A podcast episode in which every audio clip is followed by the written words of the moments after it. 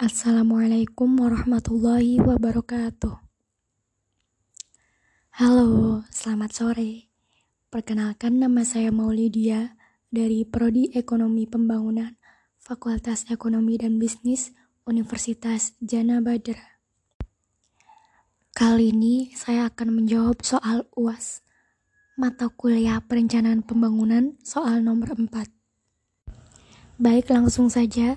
Dokumen rencana pembangunan daerah itu di antaranya adalah yang pertama RPJPD, yang kedua ada RPJMD, yang ketiga Renstra SKPD, yang keempat RKPD, dan yang kelima Renja SKPD.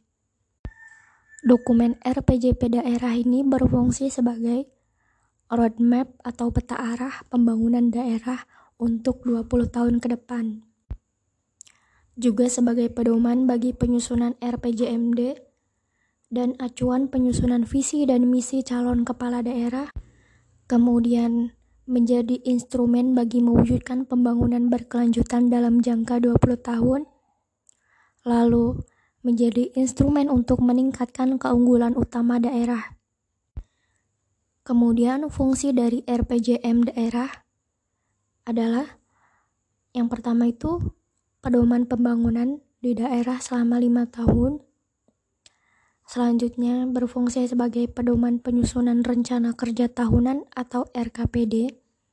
Kemudian sebagai alat atau instrumen pengendalian bagi Satuan Pengawas Internal atau SPI dan Bapeda. Kemudian menjadi instrumen mengukur tingkat pencapaian kinerja kepala SKPD dan pedoman evaluasi penyelenggaraan Pemda sebagaimana amanat PP 6 tahun 2008. Dan fungsi dari RKP daerah adalah yaitu yang pertama menjadi instrumen untuk mengoperasionalkan RPJMD lalu sebagai acuan penyusunan rencana kerja SKPD dan menjadi pedoman dalam penyusunan KUA dan PPAS. Baik, itu saja jawaban dari saya. Kurang lebihnya mohon maaf. Wassalamualaikum warahmatullahi wabarakatuh. Assalamualaikum warahmatullahi wabarakatuh. Perkenalkan nama saya Maulidia dari Prodi Ekonomi Pembangunan Fakultas Ekonomi dan Bisnis Universitas Jana Badra. Pada kesempatan kali ini, saya akan menjawab soal UAS mata kuliah perencanaan pembangunan pertanyaan nomor 5. Baik, langsung saja. Perbedaan pembangunan daerah dan pembangunan di daerah. Pembangunan di daerah merupakan upaya terencana untuk meningkatkan kapasitas pemerintah daerah sehingga terciptanya suatu kemampuan yang andal dan profesional dalam memberikan pelayanan kepada masyarakat, kemudian mengelola sumber daya ekonomi daerah. Sedangkan pembangunan di daerah itu merupakan upaya untuk memberdayakan masyarakat di seluruh daerah, sehingga tercipta suatu lingkungan yang memungkinkan masyarakat untuk menikmati kualitas kehidupan yang lebih baik maju, dan tantram. Kemudian peningkatan harkat, martabat, dan harga diri.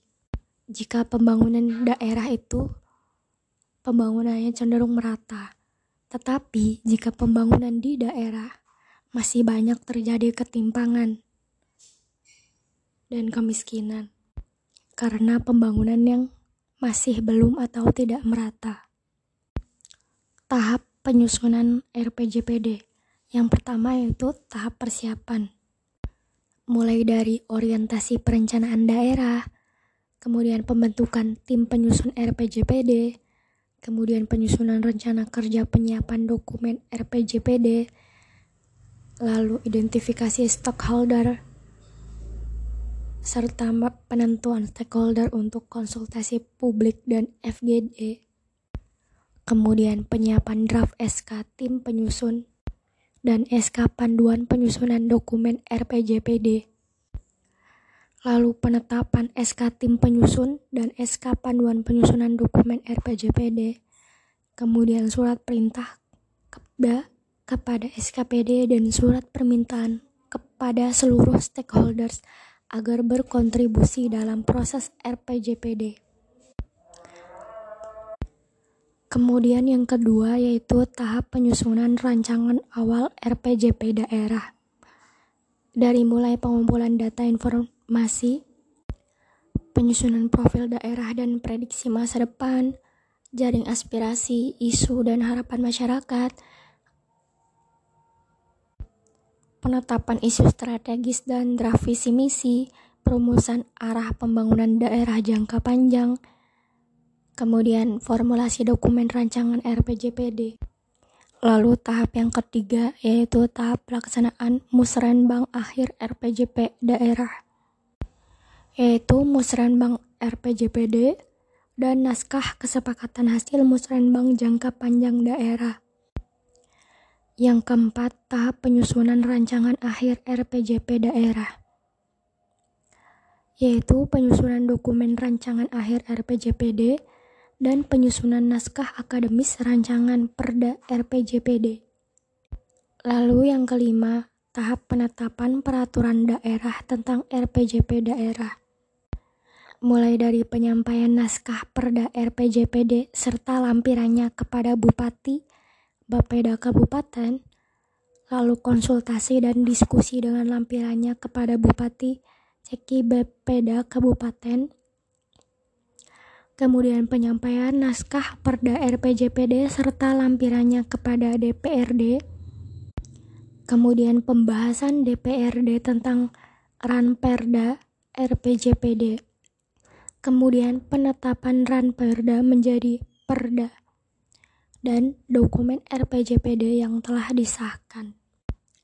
Selanjutnya, tantangan dalam pembangunan daerah, yaitu peningkatan kapasitas SDM, lalu koordinasi yang semakin baik antar stakeholders, kemudian pemanfaatan sumber daya yang secara berkualitas, serta sarana dan prasarana yang memadai dan berkualitas dan dunia usaha yang kondusif. Untuk mengurangi ketimpangan, memberdayakan masyarakat, mengentaskan kemiskinan, menambah lapangan kerja, dan menjaga kelestarian sumber daya alam. Kemudian, menurut gambar 51, yaitu tentang siklus manajemen pembangunan. Siklus manajemen pembangunan ini dimulai dari planning, lalu budgeting, kemudian implementation, dan monitoring and evaluation. Planning atau perencanaan itu untuk membuat suatu perencanaan pembangunan. Kemudian budgeting untuk mengalokasi anggaran atau menyesuaikan dana untuk apa yang akan dituju dalam perencanaan itu. Kemudian implementation, yaitu implementasi atau melaksanakan kegiatan yang untuk menuju tujuan tersebut. Kemudian monitoring dan evaluation, itu adalah memonitor semua kegiatan dan evaluasi dari setiap kegiatan-kegiatan tersebut untuk mencapai tujuan yang maksimal. Mungkin itu saja jawaban dari saya, kurang lebihnya mohon maaf. Wassalamualaikum warahmatullahi wabarakatuh.